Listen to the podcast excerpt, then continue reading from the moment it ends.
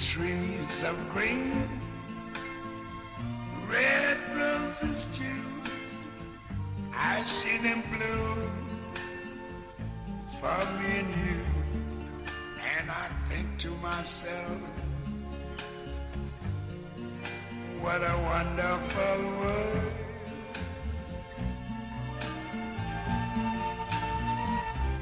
I see skies of blue white, the bright blessed day, the dark sacred night, and I think to myself,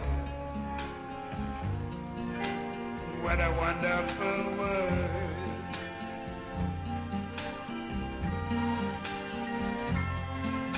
The colors of the rainbow, so pretty in the sky, are also on the faces of people going by.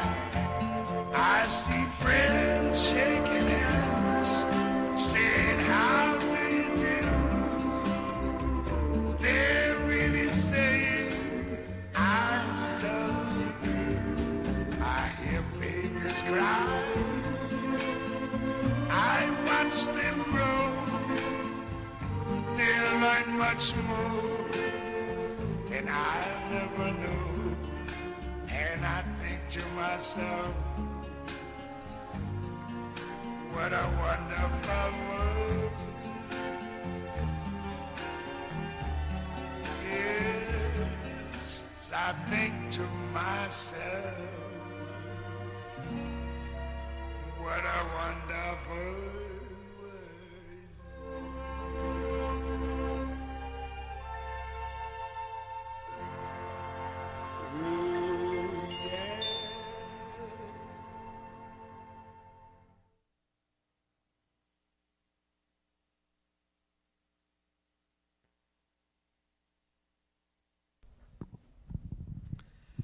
Morning. You ready for these announcements? There's a lot of them. Hang on. All right, let's start with birthdays. We uh, didn't do them last week, but we're going to do them this week. So, July birthdays. We have Matt Johnson on the 11th. He's not here. That's okay. Aubrey's on the 15th. So, happy birthday a little early, Aubrey. And Cass Hiddleston's on the 30th. So, a little later in the month and there is some awesome looking chocolate cake in the back. So I'll get you some chocolate cake. Thank you all for having a birthday this month so we can get some cake. Appreciate it. Thanks for the cake, Sherry. Okay, other things coming up. We have uh, summer summer Bible Institute. So it's kind of like uh, adult vacation Bible school. It's going to happen every night this week. It's going to start tomorrow night at six and we're going to have a meal. So we're going to have a meal at six and Bible study at seven, and we're going to start in First John chapter one. It'll be Monday through Thursday evenings with a meal and these Bible studies in First John. So look forward to that, and it's going to be here at Grace Bible Church. And uh, we're going to finish that up with our third Sunday potluck next Sunday and we're going to finish that up with First John chapter five as the bonus session, and we'll have a potluck meal next Sunday. So that's what's happening this week and then next Sunday. And uh, but before all that, we have a baptism service today after our service. So we're going to all head out to Snowdale State Park, and uh, if you don't know where that is, it's east on Highway 20. Right before you get to the bridge, it goes to Salina, and uh, hang a left and go back to Snowdale State Park. You can probably follow other people if you aren't familiar. And Robert, Louise, and Aubrey are going to get baptized. So, how awesome is that? You're so excited. And uh, so, hopefully, you brought your, your water shoes. Well, you don't have to get in the water. Hopefully, you guys brought your water shoes. And after, if you want to eat in Salina, there's some good places we can you can go eat. And uh, Los Cocos has lots of tables apparently for if you want to go with a group, or you can go to Piggin Out or Dairy Deal. Yep, or you can just you know go to a campground, I guess, and grill your own hot dogs if you want to. We uh, we have those who are dealing with uh, health issues, so we want to remember Wendy and Sherry who are continuing to uh, deal with COVID symptoms, and we're going to pray for them. And uh, Wilma is at home dealing with pain issues, and uh, sounds like Emily's doing better. She's getting over her COVID stuff and able to go back to work, so that sounds good. And Mike and Trish are traveling. They're in Texas. Tom and Jane are traveling. They're out east. So pray for people who are traveling. So just some things to be praying for. We have new life, new hope, and new possibilities in Christ. New means new, different, reformed, spiritual, and empowered by the Holy Spirit, by the Holy Spirit. So we're going to see what God does today through his word. Some of us are struggling with issues in our lives or with physical maladies, and we will look to the God of possibilities to do something remarkable in our lives. Let's pray. Father, we do look to you to do remarkable things in our lives. And uh, you are the God of possibilities, and we know that you hold all things in your hands. And whether we're looking to you for physical healing or emotional, um, other issues in our lives, maybe there's some thing that we're waiting on to happen.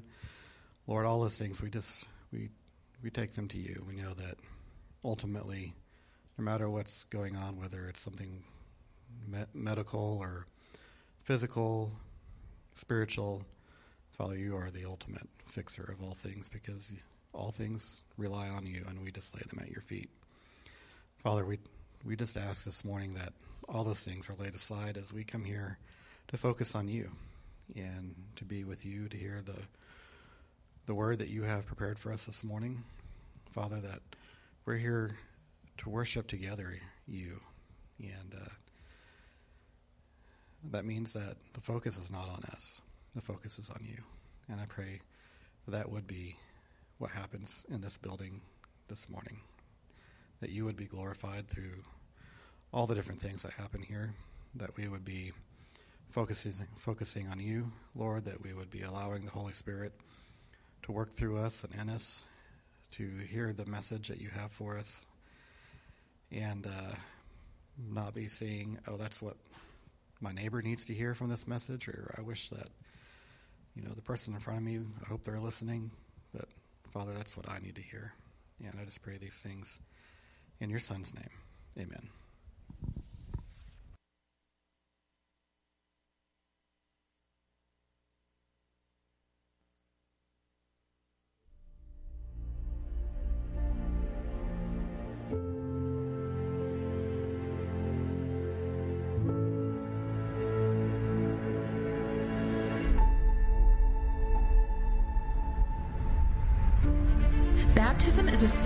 What Jesus did for us. in his death, burial, and resurrection.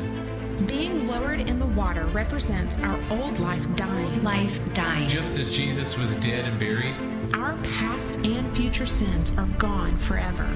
we are forgiven. We forgiven. are forgiven. When we are raised out of the water, It represents our new life in Christ. just as Jesus was resurrected, we are a new, are a new creation. The old is gone.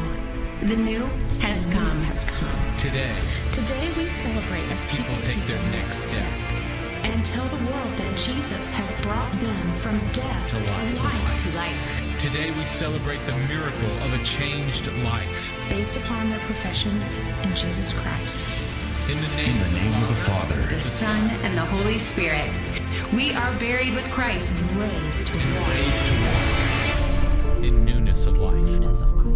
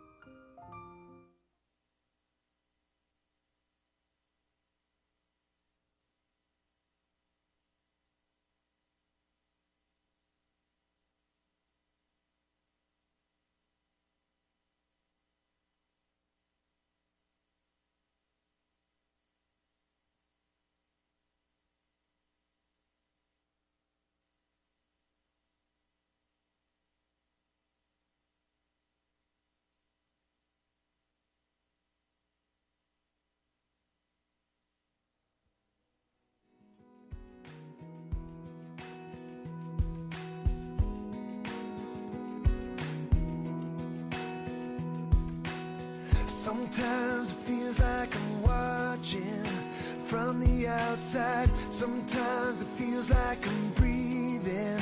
But am I alive? I won't keep searching for answers that aren't here to find.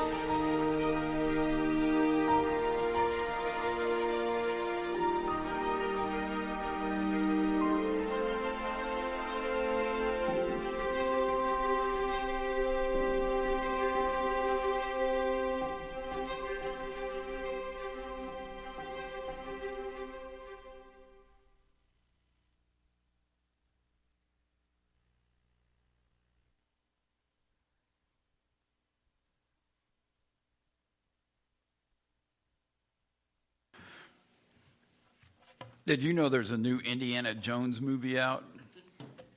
Any, anybody see that? Just some? Okay. See the word up there at the bottom on the left side, peripateo? That will show up in Indiana Jones. So if you haven't seen it now, maybe you'll be like, I've got to see that. See if that shows up. Yep. It's fun because they're speaking Greek during part of it. And um, I didn't waste all my time learning some of that. So that just makes me feel wonderful about myself. Okay. We are dealing with this, this walking in the world with God, seeing how does walking with Him impact the things around us in the world that we live in today. But what has happened to get us here? What would God expect? What is what's going on? Well, one of the big ones that gets tossed around is climate change. You probably heard something about that at some point. And things are happening, decisions are being made to uh, that will affect you, but it's to change things in the way that uh, humans live on this planet. So, what we're going to deal with is climate change and responsibility. What is it for those who are following Jesus on this planet? What does that look like? How, how do we live in the midst of this? So, the whole climate change thing is part of what we're going to talk about. But climate change is the new term. If you remember, it was global warming. So that was the thing we had to worry about. And then, if you remember back in the 1960s, it was uh, global winter because it was coming. And they had documentaries, it was on the news. It was like, oh my gosh, we're all going to freeze. And then global warming came along. And then they said, well, people are making fun of us because there was this winter thing and a warming thing. And so now we've got to come up with a name that will cover it all. So climate change. Here's the really strange thing about that one the climate changes seasonally, north to south. It has done it since the beginning. You go, that's a frightening thing. Now we need to change the laws because it's doing what it does.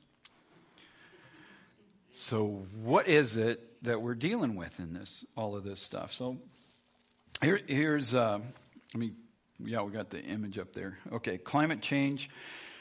Uh, on the upper image is a city uh, just off the coast in the Mediterranean uh, in Egypt.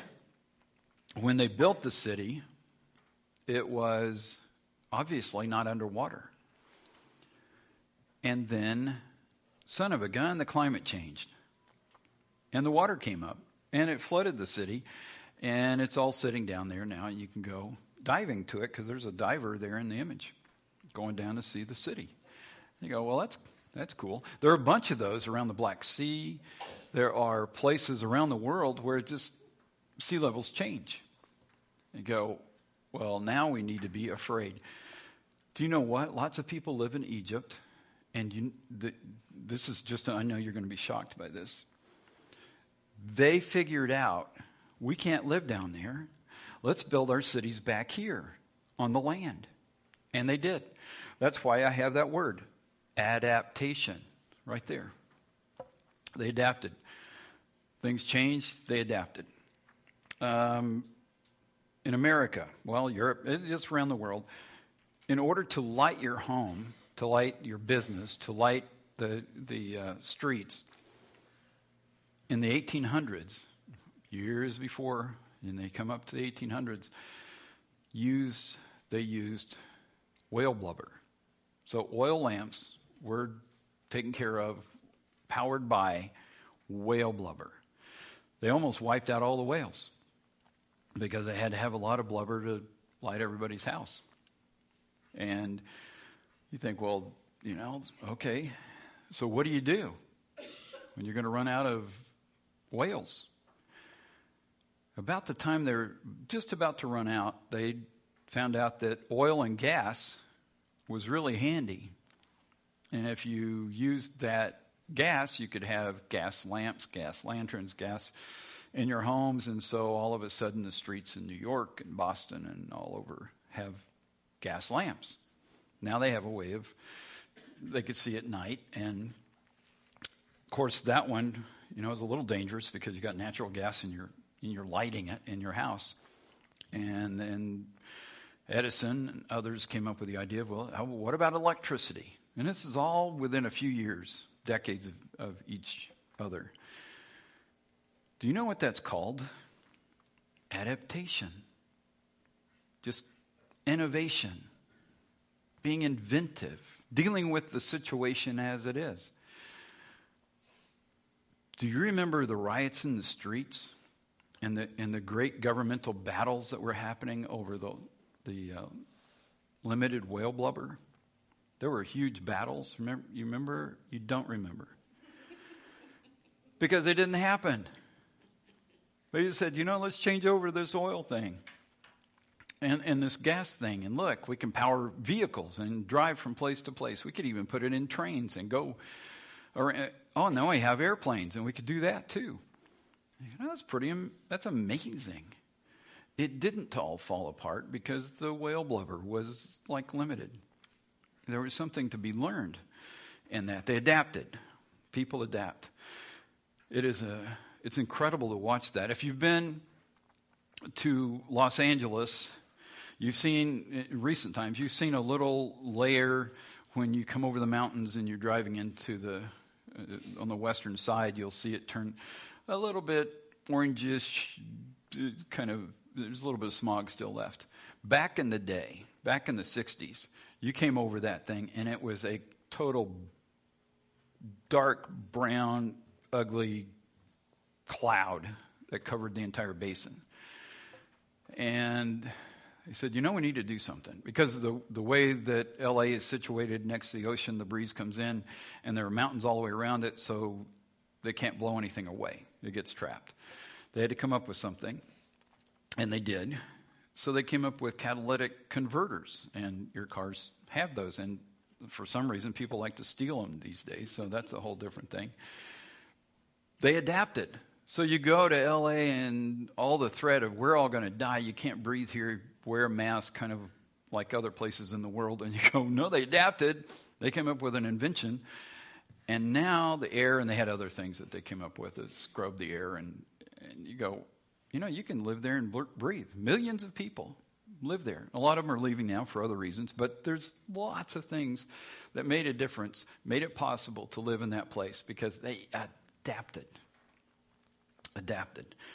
It is uh, incredible how, how, how we can make a difference in our own world just by saying, this is what is, and now we need to adapt to it. So, if we were to make governmental changes based on what happened in 1783, and this is during the, the, the Revolutionary Wars going on, what do you do during that time?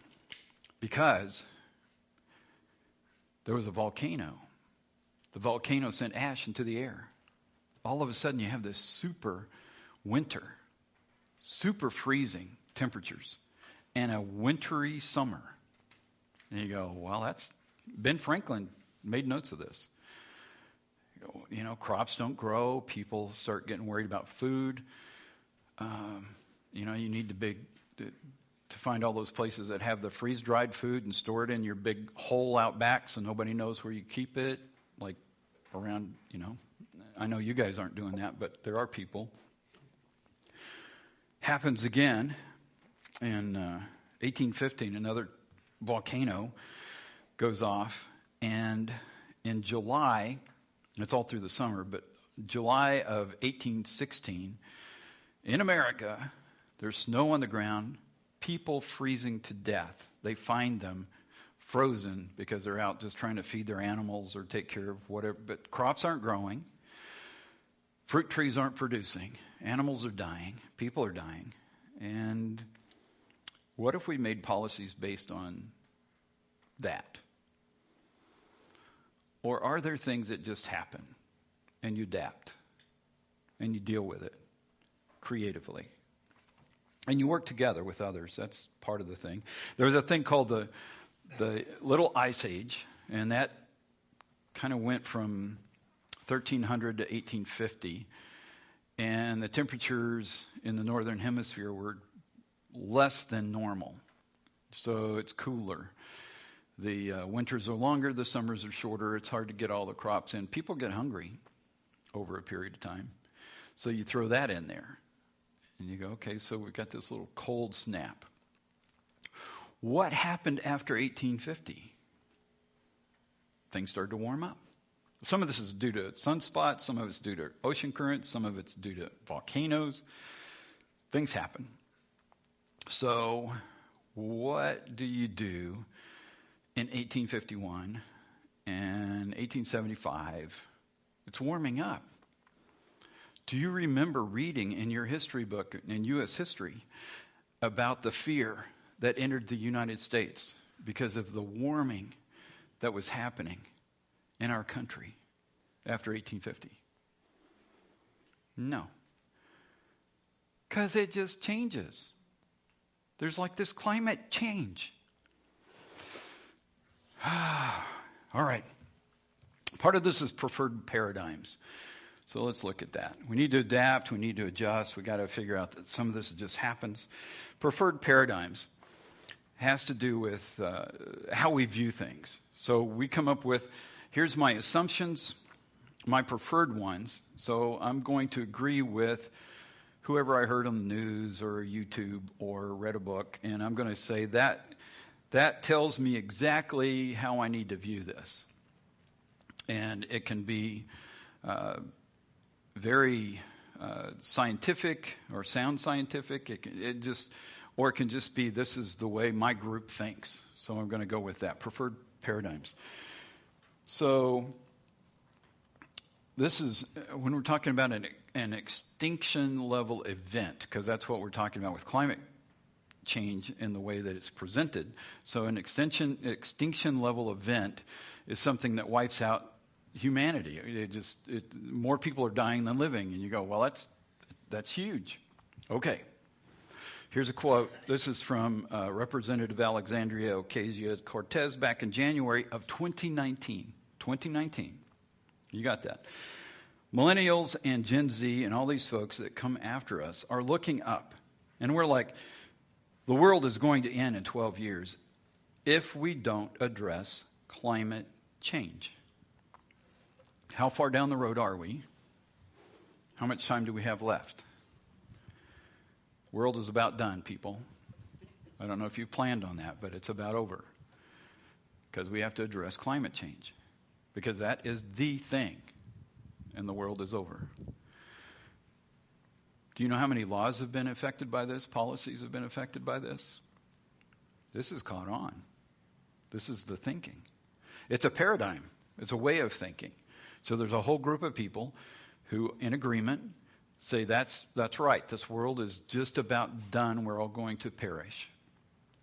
I want you to think about that as you drive in your air conditioned car to the local store where there's produce in abundance and uh, canned goods on the shelves, and you have food to eat, or you can just go to the fast food place next door. That the world is just about done. You can see it. We're so many years into this climate thing. And that's not totally to make fun of her or anyone else who has that position because this is serious to them. And, and it is a serious issue. It's just that maybe we need to broaden the way we approach this. So, science. Science. Science is supposed to be something that is about the data, about gathering information from observation, from repeated testing to make sure that what we're looking at is the right thing, that we are looking at this properly. We want to get accurate data. That, that's the idea of science. Because science means knowledge. We want to have that kind of knowledge, the right kind of knowledge. We can get accurate data, and then there's a follow up to that is depending on my paradigm, I'm going to gather data in a particular way. After I gather the data, because if I have a paradigm, I'm going to gather data that supports what I already believe. which is a really horrible way to do this.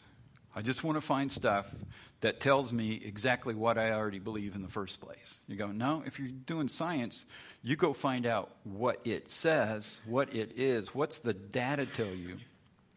You go from there. Well, there's interpretation of data. So you get the data, and if I have a particular bent on my paradigm, I'm going to follow that to arrive at my conclusions, which I start with.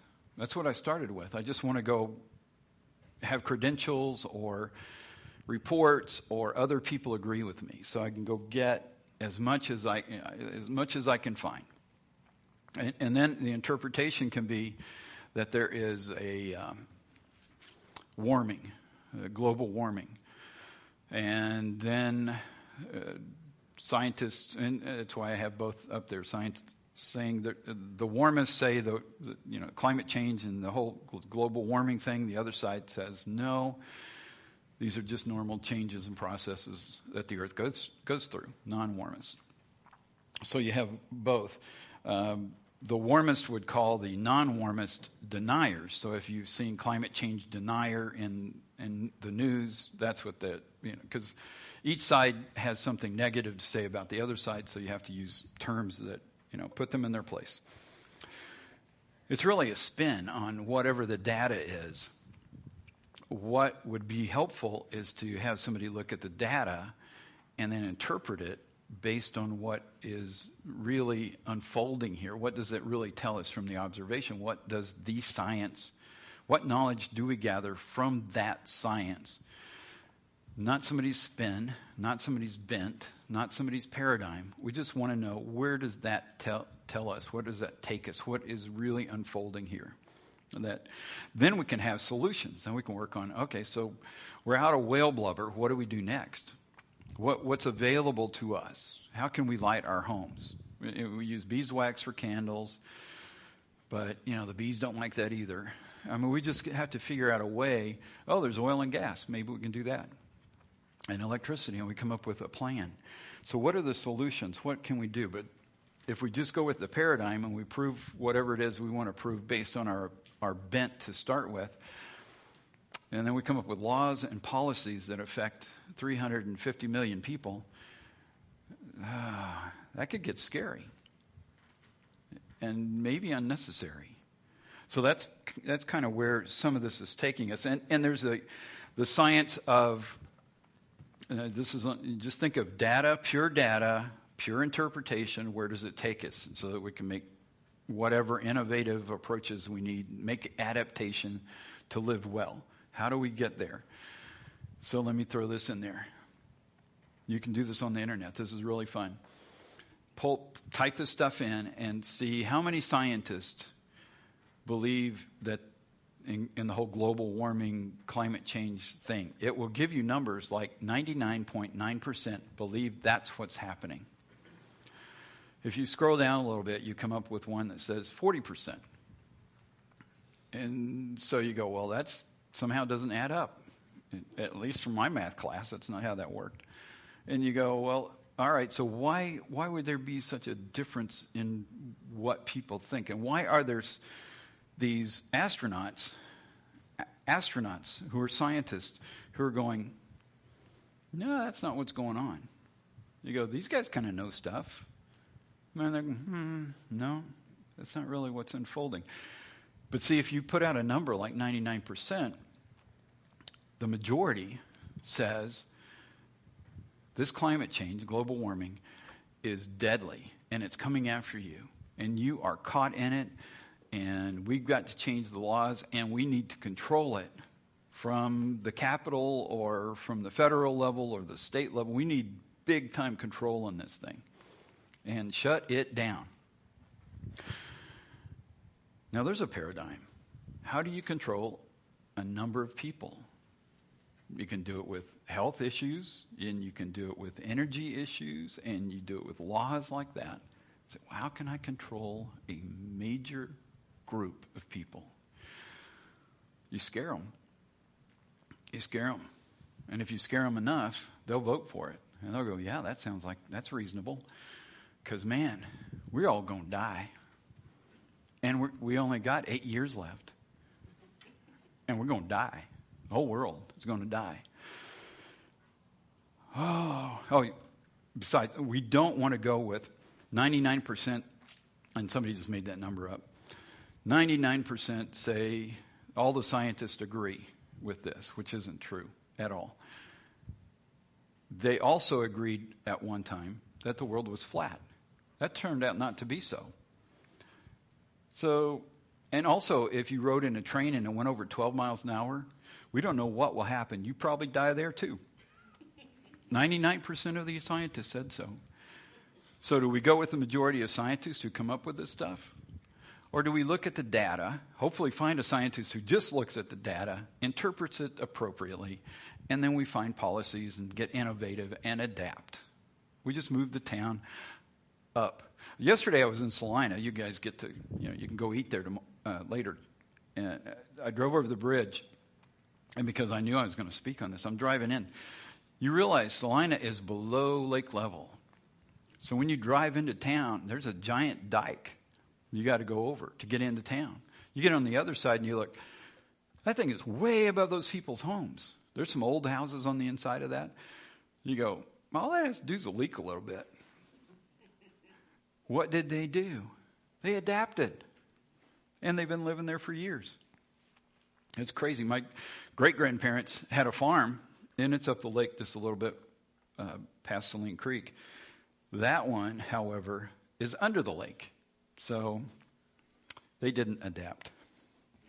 But you can fish. You can fish there. That part's cool. Anyway, so we're going to die. We don't have many years left. This thing's coming. We got to make some policy changes. We got to get serious, get real. It's coming. So, from the CDC and other places, here's the chart on climate related death risk from 1920 to 2020. You know how to read these, right? Those are high numbers on the left, climate related deaths related to flood, drought, storms, wildfire, extreme temps. And you can see we better get with it because this thing's about done. It's almost become nil. It's gotten even better. You'd think, man, last couple of years is certainly, no, no, even gotten better. Why? Because people adapted and they said, you know what? Get out of the way of the storm. We have early warning systems. Tornadoes are coming. You know, you got a thing on your phone that'll scream at you, even if the high winds are coming. You got all the stuff. You know what that does? Saves people's lives. We adapted. Lo and behold, climate stuff happens. It sure does. That the ocean changes, it gets hot, gets cold. Atmosphere moves air from place to place. It's hot and it gets cold. That's what the earth does. Been doing it a long time. Probably keep doing it long after we're gone. Is it over in eight years? Don't think so. Are we in danger of, man, we better get ready for all this stuff? Well, in 1920, they should have. But in 2020, things have improved incredibly. So what do we do with that? So that's all my that's my paradigm and spin on this. So let's look at what did God give us? What's the responsibility? What have we been given? So here's responsibility from Genesis chapter 1. Verse 26. Then God said, "Let us make humans in our image to be like ourselves." That's heavenly beings. God heavenly beings, be like ourselves. They will reign over the fish in the sea, the birds in the sky, the livestock, all the wild animals on the earth, and the small animals that scurry along the ground. So we have responsibility for this earth, for the stuff on the earth. Take care of the garden, take care of the critters, to be like God. In that sense, we are doing what we were made to do. So we have a responsibility for the earth.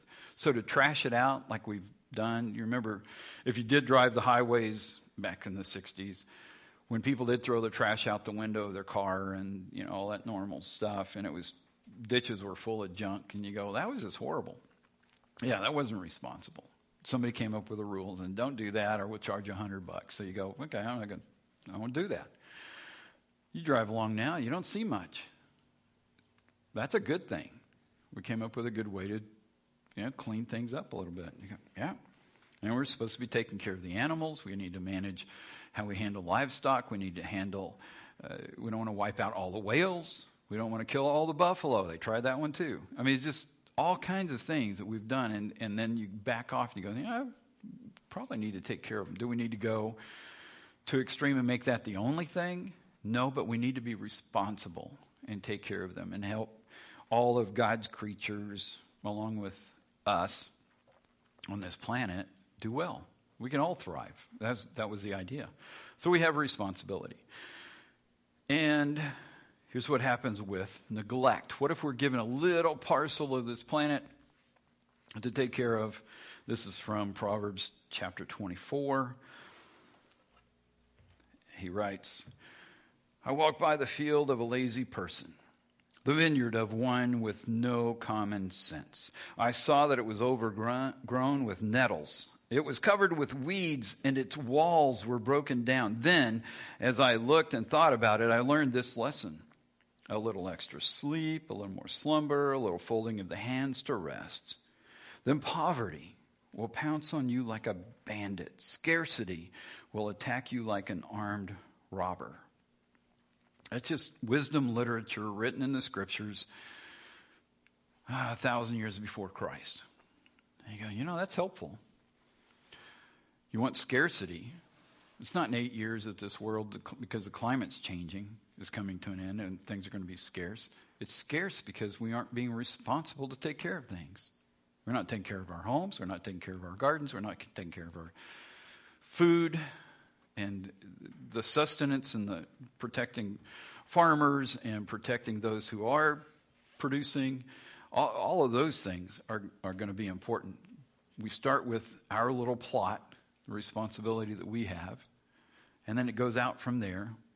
And we represent God on earth. We are God like when we are doing this because we are honoring Him by doing what He's called us to do, being responsible taking care of the things and the critters that God has given us.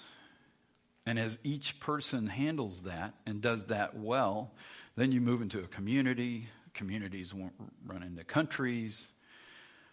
Wow, and after a while, what do we have on this planet? Something that's working and something that is healthy, and scarcity goes away. All we have to do is neglect it.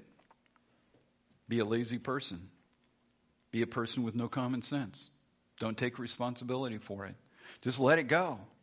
Let it pile up. Go, go play. Go find something else to distract.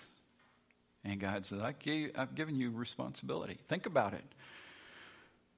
You don't have to use up all the whales. There's other ways to do this. So take care of the world I gave you. Eh, sure, it's fallen and it's broken. That doesn't take away our responsibility to take care of it. And it will take care of us. That's what Proverbs is telling us. Poverty will pounce on you like a bandit, scarcity will attack you like an armed robber, but if you take care of it, that's not what happens. It produces, you get a harvest. So we want to go in the right direction.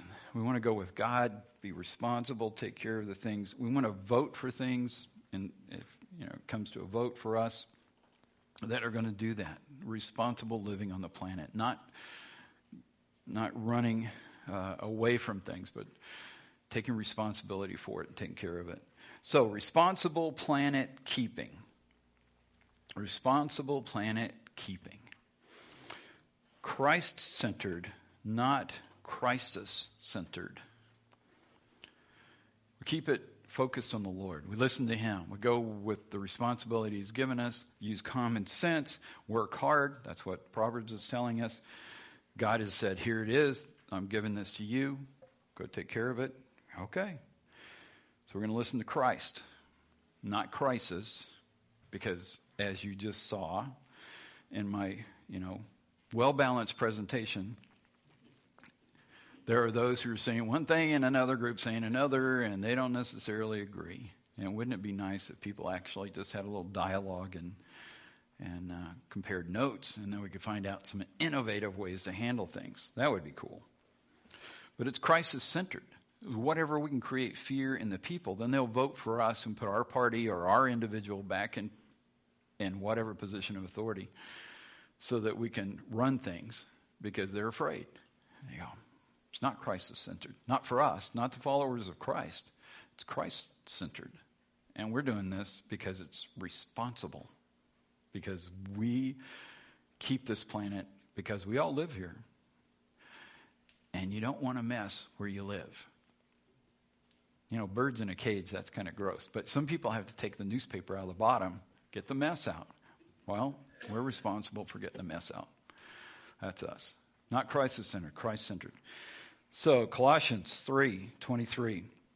Work willingly at whatever you do, as though you were working for the Lord rather than for, for people.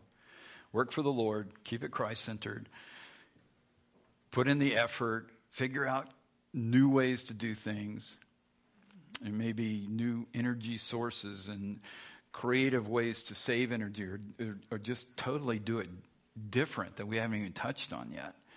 And God said, Here you go. I'm letting you run with it. Take care of it. I think that's a good idea.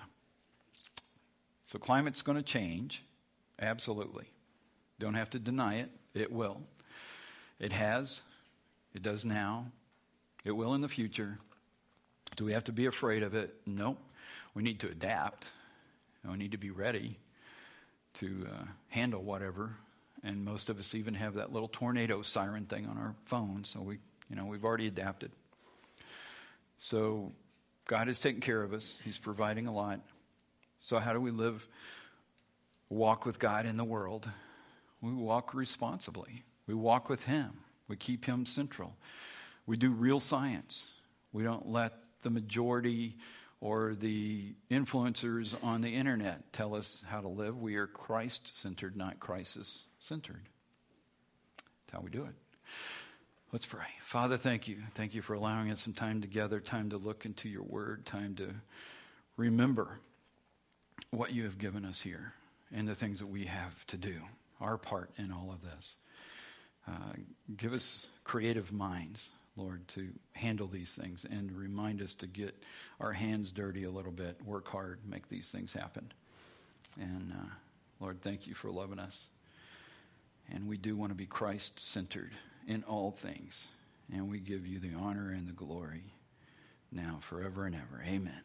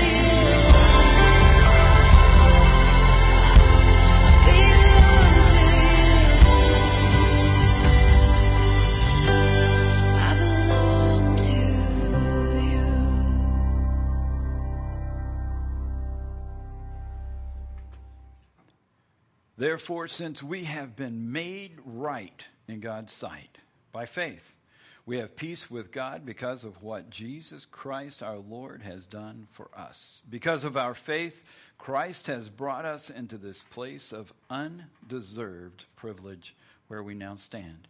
And we confidently and joyfully look forward to sharing God's glory. Amen.